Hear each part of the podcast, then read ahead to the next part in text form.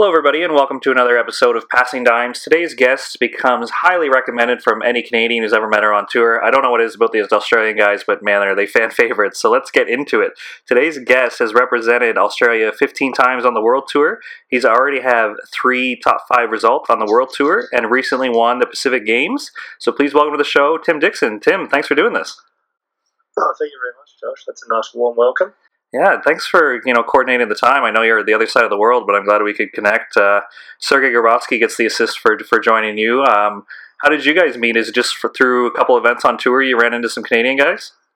Yeah, I think uh, especially when you're working your way up through the lower events, the ones and the two stars, becomes a bit of a community in itself. Like obviously the high level athletes in the four and five stars are all best mates around the world and are seeing each other every week, and it's and it's the same for the, those lower level one star athletes. It's the same community trying to make it. Um, so I think you get connections that way, and you're all in the same sort of grind. And Sergey and I met a couple of years ago um, at a one star, I think, and um, yeah, it just went from there.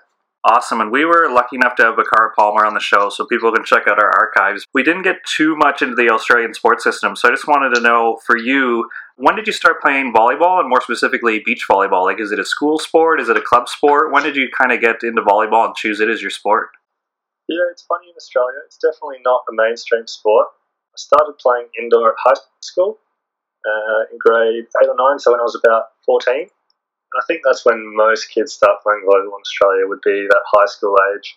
Started at indoor, played a couple of years there, was lucky enough to make some rep teams, made my way up the indoor circuit to the junior national team. Um, I was vice captain there for a couple of years.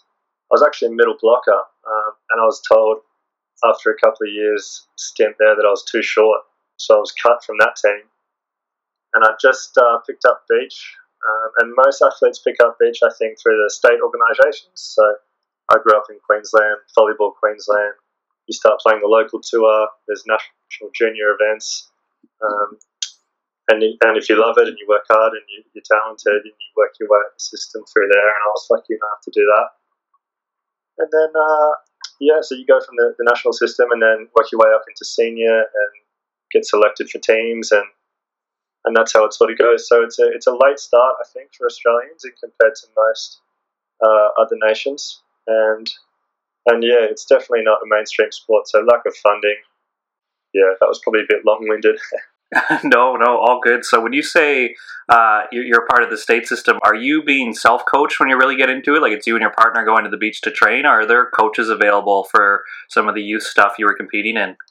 Yeah, there's definitely coaching. Um, it's more of a squad thing, so you're in a, a, junior squad or or a state squad, and it's different in every state. There's no sort of centralized system where every state has its own equal hub.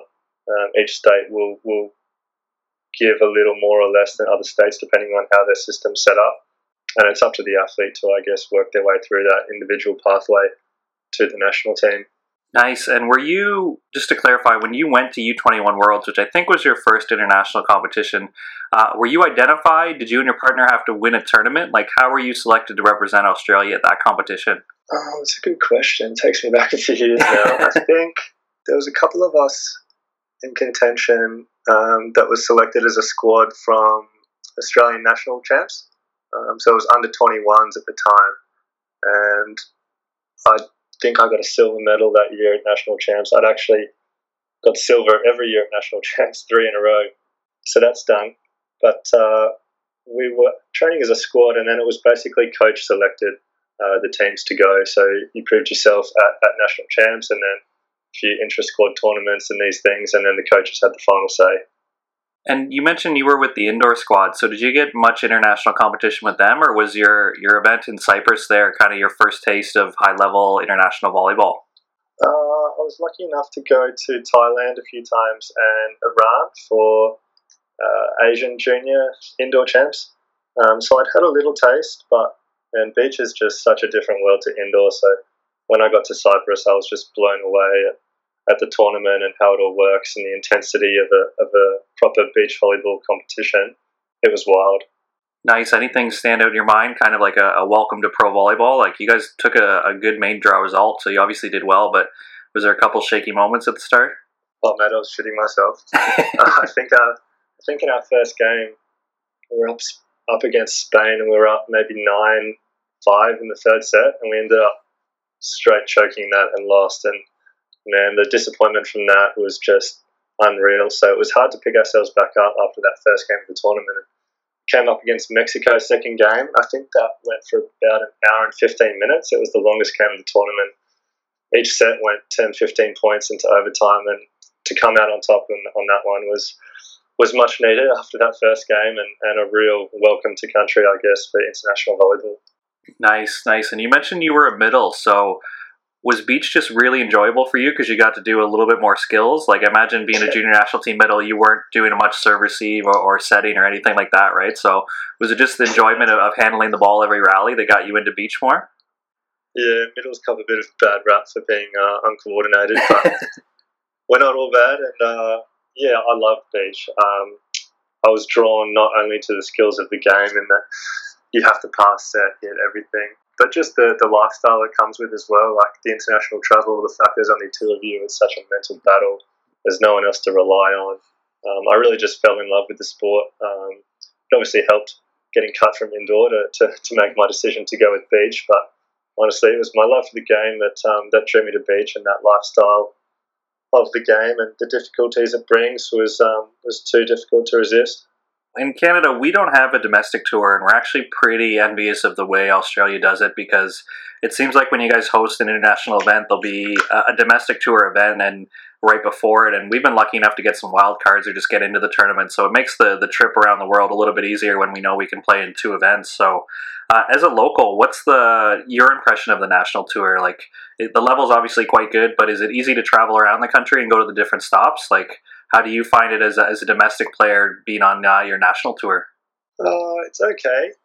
It's okay. It uh, it sort of changes a bit every year. It sort of always always threatens to, to blow up into something huge and, and, and be really consistent and positive and, and and useful. But it's it's it's useful for growing up as a pathway in Australia for sure. I mean, there's there's usually one event in each state. Uh, there'll be a state open, for example, the Queensland Open or the Victorian Open, and and most teams in the country, most top teams will go and fight it out there. So you're getting generally good experience against the top teams in the nation, the teams from the program and, and others. Funding a little limited, limited prize money. Um, you probably end up losing money um, unless you're winning the event. Um, obviously, that's not why we do it, but that uh, that has shown a tendency for some some top teams and others to shy away um, if it's not in their best interest. So there's definitely room for improvement on the tour, but as I said, it's a great pathway, especially as a junior coming up to, to cut your teeth on. Okay, so it's fair to say it's not like the, the US having the AVP or the Brazilian Pro Tour where you could arguably make a living with some of the prize money they've got, where it seems like Australia, you're more like the rest of us where nobody's getting rich by playing beach volleyball on a, on a weekend at home. Oh, I wish we were like America or Brazil, but uh, unfortunately not. Yeah, you maybe get about thousand dollars for winning as a team, um, but each event is different, and um, yeah, it's definitely not something to make a living off. But it's a good way to sort of get started and, and get some games under your belt before you head overseas. Now, one thing that I was kind of eager to hear about is when Cam Whelan, uh, he spent some time was lucky enough to get an Australian training group when they were over there last year, I believe, is uh, just the way Australians train. It seems like there's a lot of evidence based stuff. And he said something as simple as uh, the, the, drill at the end of the practice was just a simple King's Court that I'm sure everybody's played, but there was a bonus point on the line if you served your spin serve over a certain kilometer an hour speed, which I thought was kind of cool. Now, it, do you guys use the speed gun a lot? Do you use a lot of video? Like, is technology and evidence based stuff used in everyday training, or was that just a gimmick to really impress him about what you guys are doing? uh, sometimes. Uh, I mean, our coaches get pretty creative um, for sure. Like sometimes we have those funny little games or, or bonuses where you've got to got to serve against a speed gun and it doesn't count if it's X kilometers or less, or, or sometimes you've got to you know say say random things or do math sums while you're performing skills. Like it definitely they definitely keep it interesting most of the time, but uh, evidence based sometimes. I think uh, I don't think we hear a lot of that as athletes. You know, the coaches in the engine room will be we'll be looking at that stuff and we get sort of told what to do and do it. So yeah, Cam, it was good to have those guys here. A bunch of fun. Nice. Is that kind of a welcome thing when when teams do come and visit either national tour or FIVB, just different people to train against? Because I'm sure much like Canadians, you feel isolated a little bit, where it's just nice to have new people come over and play every once in a while? Yeah, it's very rare. Um, we sort of get sick of playing each other day in, day out. So it was really nice to have I think it was Cam, uh, Will Hoey, Jake McNeil, and, and Sergey over here. Um, just to have new people to play against and new games to, to get into and to go hard in and you know set up a little tournament and, and have match play. It's, it's quite rare. So yeah, it was great. Awesome. And I think our listeners are familiar with the Canadian system where we have both uh, a centralized program for the youth athletes, so they're required to be in Toronto and train full time and do their weights and that stuff. Uh, and then we have another division called senior where basically if they earn a certain amount of results, they're allowed to be camp based and train wherever they like. And some still choose Toronto, but some choose to train remotely. Uh, with the Australian system, I think you guys are required to be in Adelaide, but I kind of wanted to ask you just what uh, the national team requirements are and how big the squad is, and just kind of give us a, a detailed look at what the program is doing right now. Yeah, sure. There's definitely a centralized program in Adelaide. Um, and if you're not there, it is extremely difficult to get onto the World Tour and make it on the World Tour without that support. I'd say most of the high level athletes in Australia are based in Adelaide. So if you're not there, you're just not getting the competition or the training or the coaching expertise that you otherwise would. Um, it's definitely possible. Um, like we've got a few athletes around the place that are doing their own thing and, and making it that way, which is great. Um, but yeah, certainly a lot easier funding, coaching, training wise if you are in that program how often are you guys on the sand? Is it is it once a day for Monday to Friday? Is there weights involved? Like how how much are you guys going when it's kind of peak season? Uh, depending on the time of year, if it's a bit of an off period, um, we might be in the gym four times a week, usually three. We'll be training uh, maybe five, just Monday to Friday, once a day, um, or twice Tuesday, Thursday. And then if we're really ramping it up for a competition period, we might be training twice on the sand every day, plus one on Saturdays, and then back off the gym a little bit to really focus on that sand. Um, but yeah, generally two sessions a day, five days a week. Nice. And I did want to follow up on something Becchara told us. She mentioned her and Nikki just did a fundraiser and kind of rented out a pub and sold some t shirts, and that really paid for a big chunk of their funding. So I'm wondering, is that their network or is just the community of, of beach volleyball fans in Australia and kind of their network of, of family and friends? Is that typical? Like, it does once you're in the beach volleyball community, might be a little bit small compared to some other sports there, but is it pretty, I don't know, involved and supportive of the top teams? Uh, yeah, Nikki and Becchara are really doing good things. They're one of those those teams I mentioned that are sort of quasi working outside the program. Um, so they've done a great job at utilising the resources they have and the the uh, the marketing skills they have to to build their own brand and, and raise their own funds, um, which is something you just have to do if you're not fully uh, embraced, I guess, by the program and have their funding support. So, yeah, if you're not in that program, um, you definitely need to get creative with how you're, you're raising money to support yourself on tour. Now, is there a community that would say watch a national tour event? Like, uh, would there be bleachers, a DJ, music? Like, is it kind of a big deal to play in some of the larger national tour events, or is it again kind of a, small community of very interested people? Oh, look, I'd like to say yes. It's building a little bit. There's a little bit of momentum behind it the last few years, but I mean, when you look at other countries, no, no, like we're just, it's a very small community relatively. When it's at, at beautiful, iconic places like Manly Beach, you get a lot of walk-bys. I'd say that would be our main source of crowd is, you know, interested onlookers that happen to stop. So yeah, not a huge spectacle in Australia. Touched on earlier, it's not a mainstream sport. Um, so a lot of people probably don't even realise we play it or what it is or how it works. They just know it's you know bikinis and sand and fun. So Australia is definitely dominated by its ball sports like AFL and rugby and, and cricket. Nice. And one thing that I've noticed whenever we play an Australian team, we always have to alert for the two ball. So is that something as simple as once you guys learn basic skills as kids, you're learning how to two ball? Like, is that taught at a pretty beginner level? Because it seems like by the time people have reached the national team, they, they've mastered it, right? So uh, how much does that get practiced? How many secrets can you tell us without getting in trouble? But why does every Australian team, male or female, have a wicked two ball? Uh, I didn't learn too much of it growing up. Um, once it was sort of once I hit the program, Josh Slack uh, was with us as an analyst at the time, and mate, if you've ever seen him play, he's probably had the best two ball of anyone ever in the sport. Um, so we were super lucky to have him with us, teaching us his skills, and, and it sort of just blossomed from there. I guess the team Josh Slack, Andrew Schacht, um, who were possibly our most successful male Olympic team ever. Um, really pioneered that game, I think, and and Andrew Schacht being the men's head coach now, um, I guess just spreading what they learnt and were able to develop into into the next generation, and and, and it's really blossomed from there into an Australia wide thing. Nice. And how were they received by the program? Because we've got uh, two legends that are around our program with Mark Heese and John Child, and it's it's kind of funny to watch how it's progressed. Where my age group thinks they're they're awesome, and then kind of watch them play during their prime. Where uh, it, it's funny now, Mark is almost turned into like someone's dad, where his kids are all very good players. So when he shows up at the center, it's kind of like, oh, that's Marcus's or that's Michaela's dad. That's not like Mark Heese bronze at the Olympics. So uh, how have, have those guys been progressed? Are they still getting everybody's attention? And when they run a practice, you're kind of all ears, or is it uh, a little bit of the, they faded out of the spotlight? bit of a lose lose answer for me here, isn't it? I think uh, Josh has uh, since retired. Um, I think two years ago, so he's a bit out of the picture now. But I think when he was here, everyone was just all ears whenever he had to say something. And Andrew Schacht has been, you know, in that head coaching role for a number of years now. So I don't want to say he's faded away, but um, yeah, everyone's I think uh, used to hearing his voice. Yeah, sorry I didn't phrase that very well to kind of set you up. So if they're listening, hopefully we pump them up a little bit later. But, um, how did you find when you started to travel a little bit more on the FIVB? Like just looking how you progressed through your career, you played U21. Uh, and then you did some national tour stuff, and then it looks like you you started going on tour pretty consistently from then on. So, how did you find the jump from youth events and national tour to being on the FIVB tour?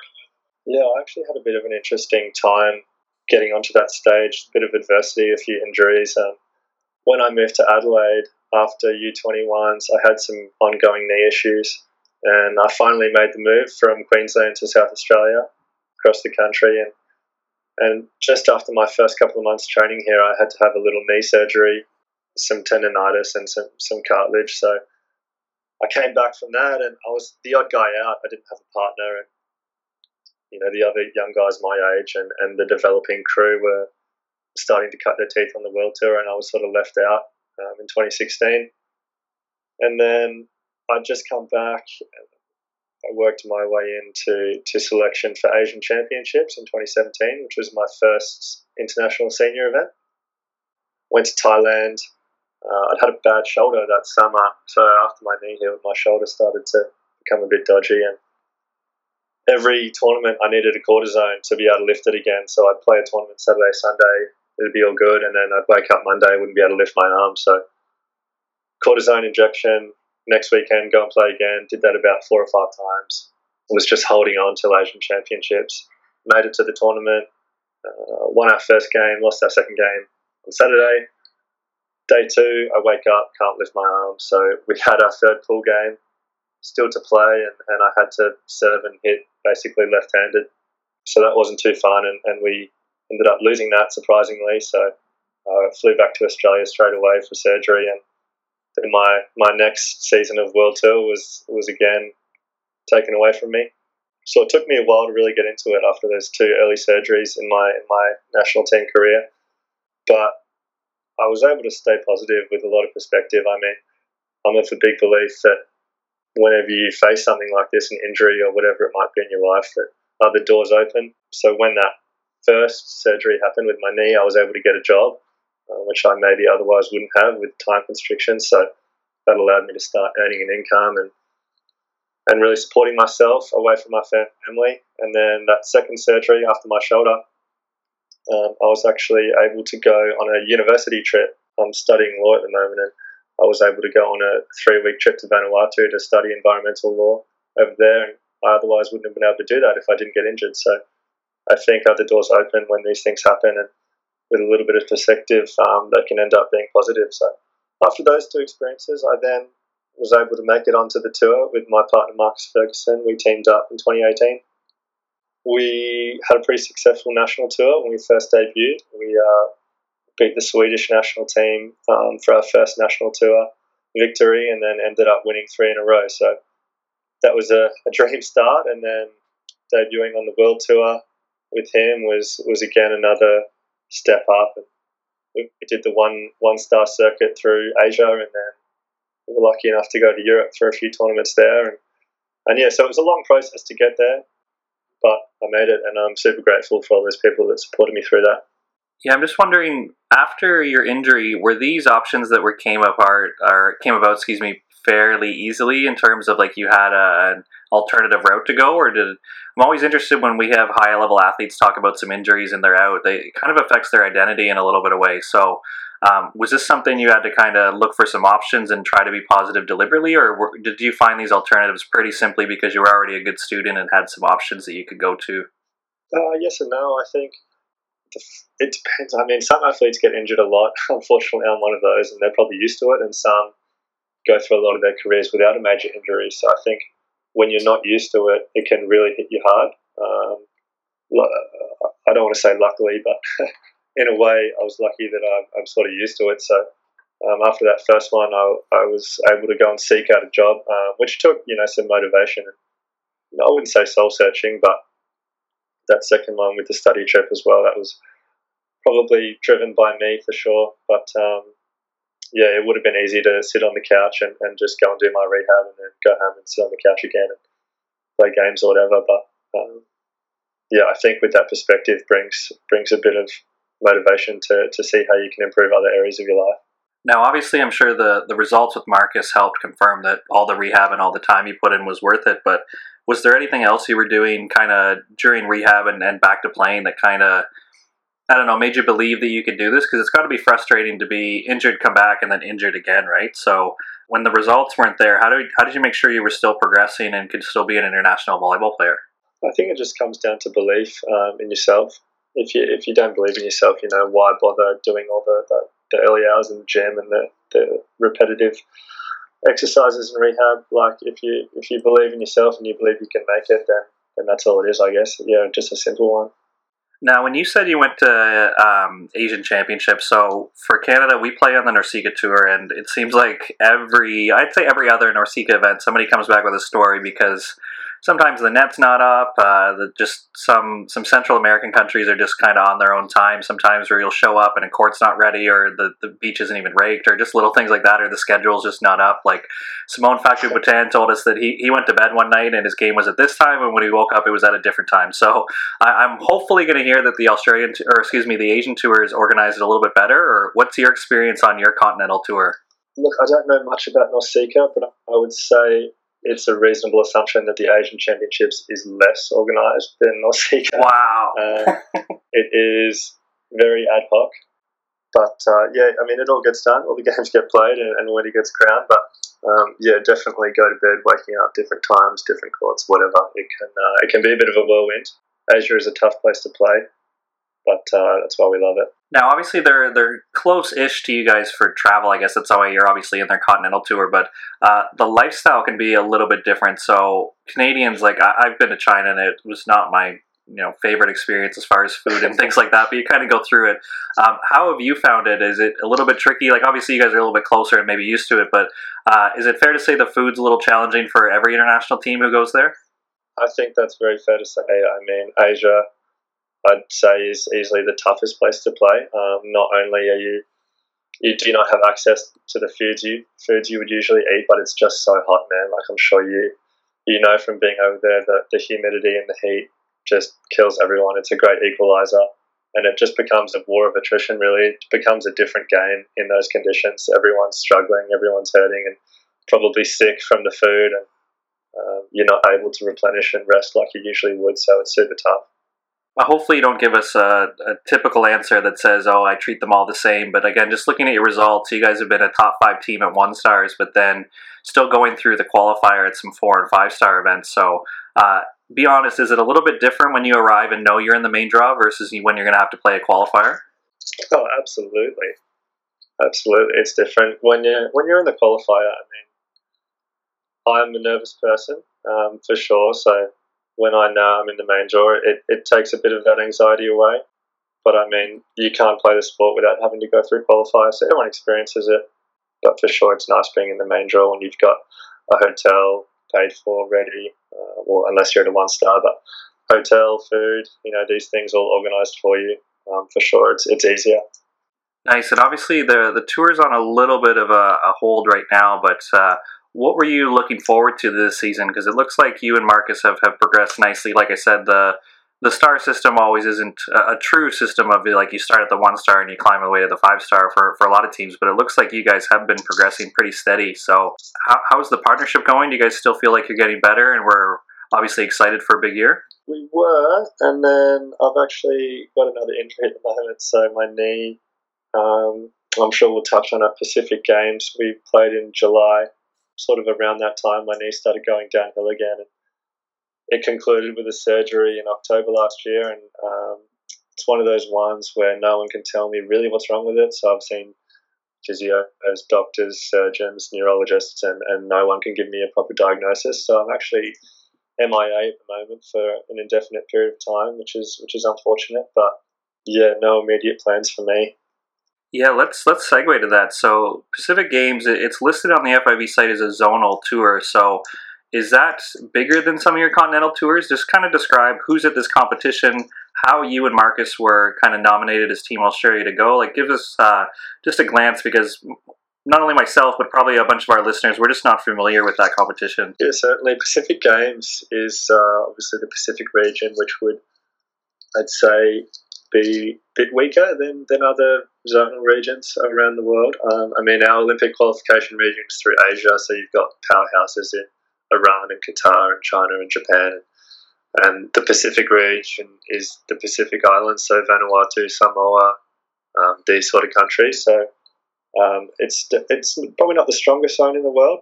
We were selected to go by the coaches, and and we ended up having a blast. And it was such an amazing tournament to be a part of. So on Pacific Games, you guys obviously had a very good tournament. I mean, you walked away as the champion. So what do you remember as the tournament progressed and you kept going deeper into that event? Yeah, Pacific Games was um, was a great one for us and, a really challenging one. I mean, the level probably wasn't quite the same as, as you know the World Tour and, and the one star level, but yeah, in the final, actually, we won the first set quite convincingly, and, and we were looking good. And then at the start of the second set, I landed from a block and felt something funny in my leg. And played the next few points and called a timeout punched my quad a few times. I was like, what's going on here? It felt really funny. And then I went back out and I just couldn't jump. Like, I physically couldn't use my right leg. It ended up being a, a nine centimeter tear in my VMO. So I had a grade two quad strain. And, and that was one of the toughest games in my life, emotionally and physically. You know, not really being able to jump or just having immense pain when you did jump was um, was really challenging. And we were able to get through it together. We lost the second set, very stressful times, and we're deep into the third set of the Pacific Games gold medal, and, and luckily we pulled it out. Marcus went beast mode, and I was able to do enough to to get by, and, and yeah, we were lucky enough to come away with the gold there, which will live with me forever. Wow, how how did you manage that? Did you send Marcus to the net to block? Did you still block? Like, who were they targeting with their serve? Like, that's a pretty gnarly injury to still play two sets of volleyball through yeah, I wasn't really getting served in the tournament, and then they sort of saw something funny going on, and I started getting every ball. So if if I passed well enough, Marcus would hit on two. There um, it is. Did, There's that two ball. do this this funny sort of one-legged flamingo jump to to hit, and send Marcus to the net. I would just try and serve this bomb of float serve as much as I could anyway, and try and put the point away and fall over in defense to get the ball. It was tough, but um, yeah, we got we got there in the end. Oh, gnarly! And then what was the rehab for something like that? Like that, another injury to add to your list here. Yeah, that one wasn't too bad really. It didn't require surgery, which is nice. So um, just a couple of weeks of rest and then a bit of quad specific strengthening, and, and I was back. So not too bad that one. But um, actually, emotionally, I remember after that game, I almost broke down. I didn't really realize why. Um, it was a really special moment um, fighting through that adversity. We actually didn't have a great season um, in 2019 on the World Tour. We had our own struggles in the team and weren't performing, and, and to top the season off with that with that medal was really special. So I think the whole season sort of put up with me there, and uh, it was a great moment to come away with that that win under under adversity. Nice. And for our listeners who are obviously looking at your profile by now, hopefully, and seeing that you've gone deep into tournaments, uh, what advice would you give? Because we've had other guests on the show that talk about, you know, a, a one star, don't belittle them or take anything away. They're still very competitive events, right? So for you guys to get into some medal rounds and other tournaments, like how would you describe just the flow of an FIVB tournament where you're playing competitive matches, whether it's the qualifier or the main draw, and everything just seems to be a fight. So how do you guys kind of manage and keep going through the tournament? As in our personal approach? Yeah, like how do you guys like to prepare for games, kind of rest and recover, even game plan? Because, uh, like I said, finishing fifth at a one star is no small task. Where a lot of those games are very highly competitive. You, like you mentioned, you're in Asia a lot. The heat can be pretty grueling. Like, how are you playing at such a high level for three or four days in a row? Uh, yeah, look, as I said, I'm a nervous person, so it's a lot about sort of mental, emotional management. Uh, obviously, anyone knows sort of around that level that the game is, is mostly mental. So we generally learn a little bit about the team the night before. If we've got some video, um, we'll have a quick look at that.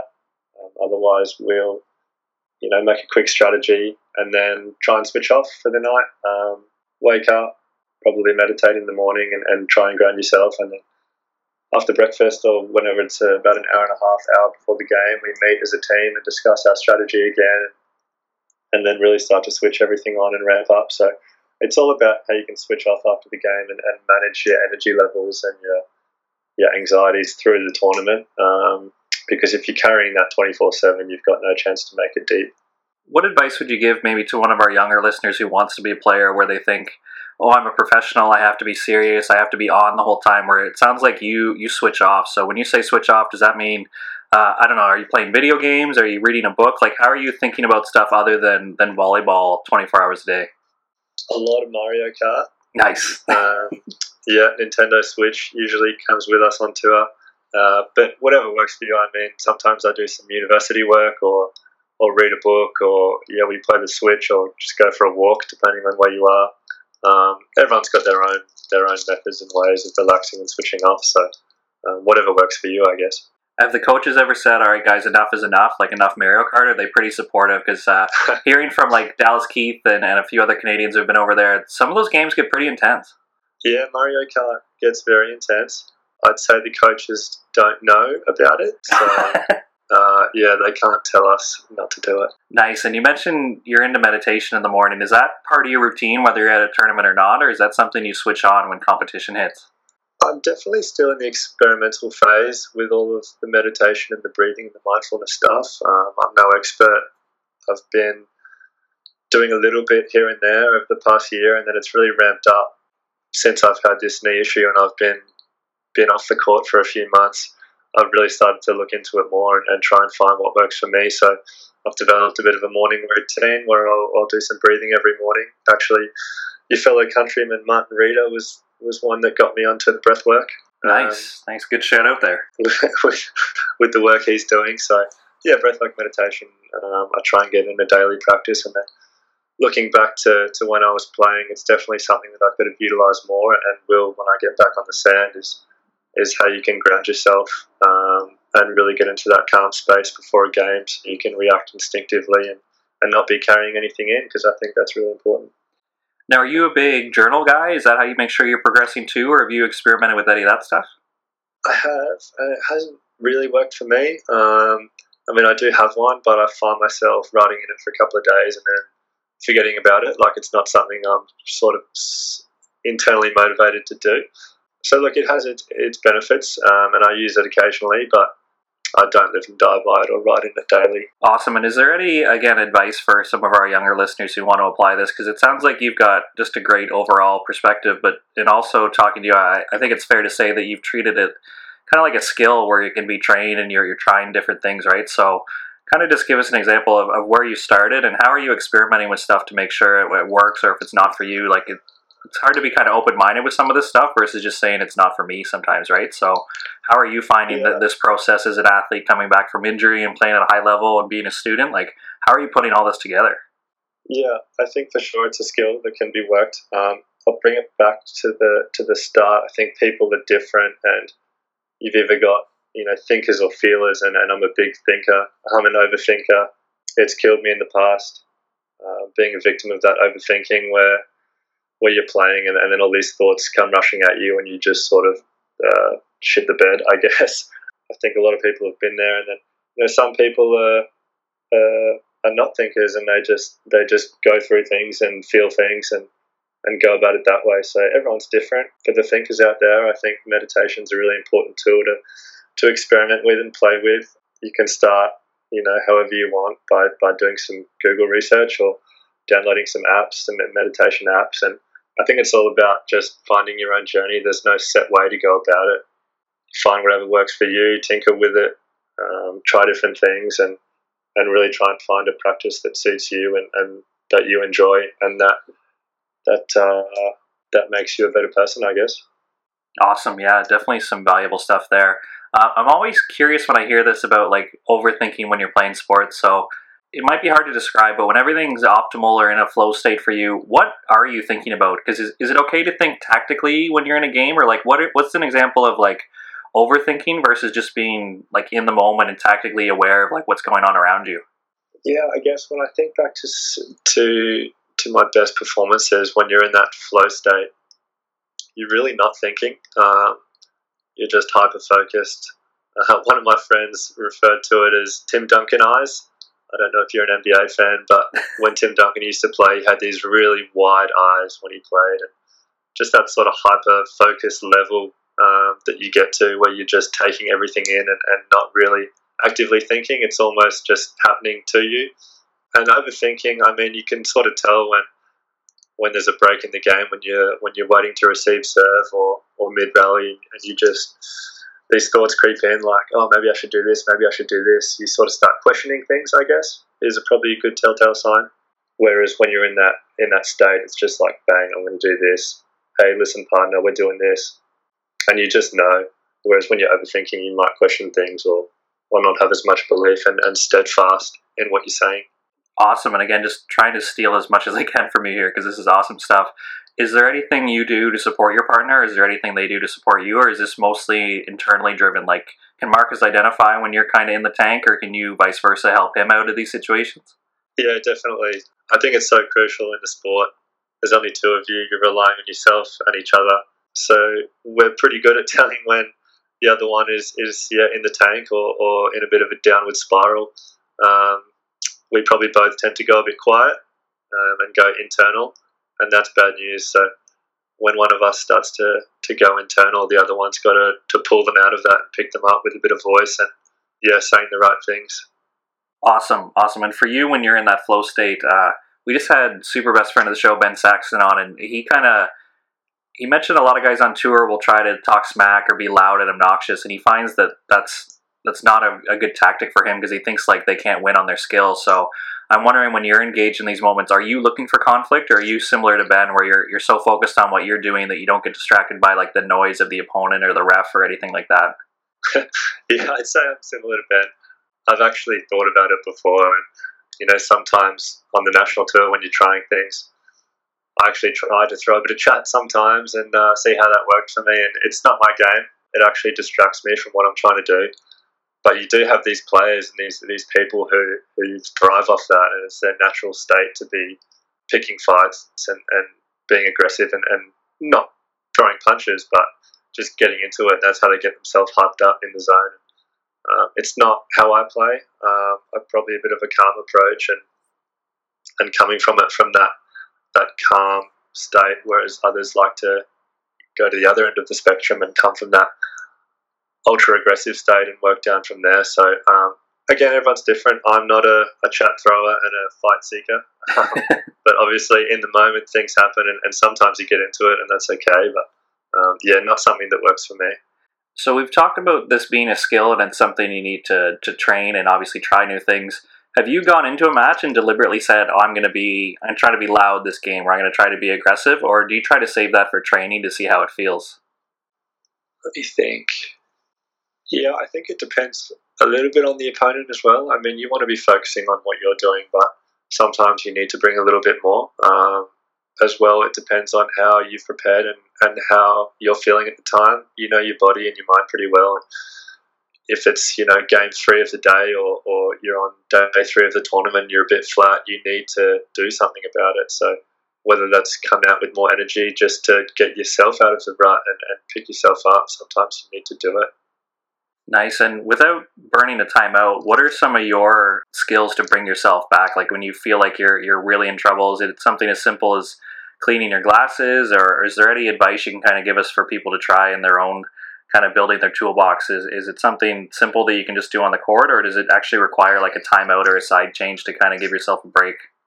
Um, I'm a sweaty boy, so I have to clean my glasses basically every point. um, I probably come back to breath and just noticing where your focus is and where your mind is at. And if it's not on task and on the immediate future, as in what's going to happen the next point, what am I going to do right now, then you need to bring it there. So whether that's breath or whether you know you have something written on your hand or your wrist or whether you stare at your toes and, and notice your feet in the sand and where you are or there's there's endless strategies I guess that people can use to, to bring them to bring them back. Mine was probably just close my eyes and take a deep breath and and then focus on the next point. Awesome. This is this is great stuff. You mentioned ball sports are more specifically were a little bit more popular in Australia than volleyball, and you even mentioned that uh, sometimes people don't even know what you're doing when you're playing uh, playing twos down at the beach. So for you being an athlete and obviously a, a bigger dude, I'm sure you were drawn to some other sports. Uh, did you ever have a chance to play other sports, or did anyone ever try to poach you from beach volleyball when you decided to commit full time? Yeah, it's it's a good question. Interestingly, I was big on AFL, Aussie rules football, growing up, um, and I think a lot of athletes are playing, you know, multiple sports in Australia. Growing up, I was playing Aussie rules, I was playing basketball, I was doing track, I was doing a lot of things. I just love sport growing up as a, as you said, a tall guy, and I had to make a choice between AFL and volleyball. When I hit about 16, I couldn't keep doing both. Um, and it was a tough choice because, I mean, you know, these big sports in Australia like Aussie rules or rugby or cricket, there's a lot of money in them and a really strong pathway with, you know, academy systems and leading into these, these elite teams uh, where you're getting million dollar contracts. It's very tempting. I was actually at 16, I think I had the choice of I was invited to join the Brisbane Lions Academy, which is a an AFL club, uh, junior academy in Australia, or or um, move to Adelaide for, for volleyball. And it was a really tough choice. I mean, I was spoiled to have that choice, I guess. Um, but yeah, I beach took the took the chocolates, the, the lifestyle, the travel, uh, the toughness of the sport um, really drew me in. And, and while there's that, that carrot of uh, perhaps the ease uh, of which you can get into those those big sports in Australia and, and the money that's in them. Um, a lot of kids do get drawn into those big sports, and, and that's why minor sports like beach volleyball and volleyball really cut the rough end of the stick and, and have such low numbers relatively in Australia. Yeah, even like the AFL is so popular that I, I've even found a few games on TV here in Canada. So obviously you made the right decision for your career, but did you receive any any outside pressure from either friends or family, or just like you're you're making the wrong decision just because of how popular the AFL is? Not so much. I mean, my family is super supportive and, and have helped me so much growing up in my career. I think if you've got a good support group around you, they'll support you in whatever you do. But it was tough. Um, but again, it's in a sense, it's it's more difficult to make it in those sports because there's such a dense population of, of people in those pathways, kids growing up playing. So, yeah, a bit of uh, yin and yang with that one. I, I can see why you were recommended, and we'll, we'll have to have you back. But for now, I'm just looking at the clock. We've, we've taken a lot of your time here. But uh, one thing we're trying to build as a tradition is just tell some funny stories. So even though you're, you're representing your country, you won Pacific Games, you've done all this awesome stuff, I'm sure some funny or odd stuff still happens uh, when you're on tour playing or, or anything like that. So, do you have a funny story you can leave me and the listeners with before we let you go? Uh, funny story. My mind probably goes straight to my first semi final on the world tour. it was a one star in Thailand.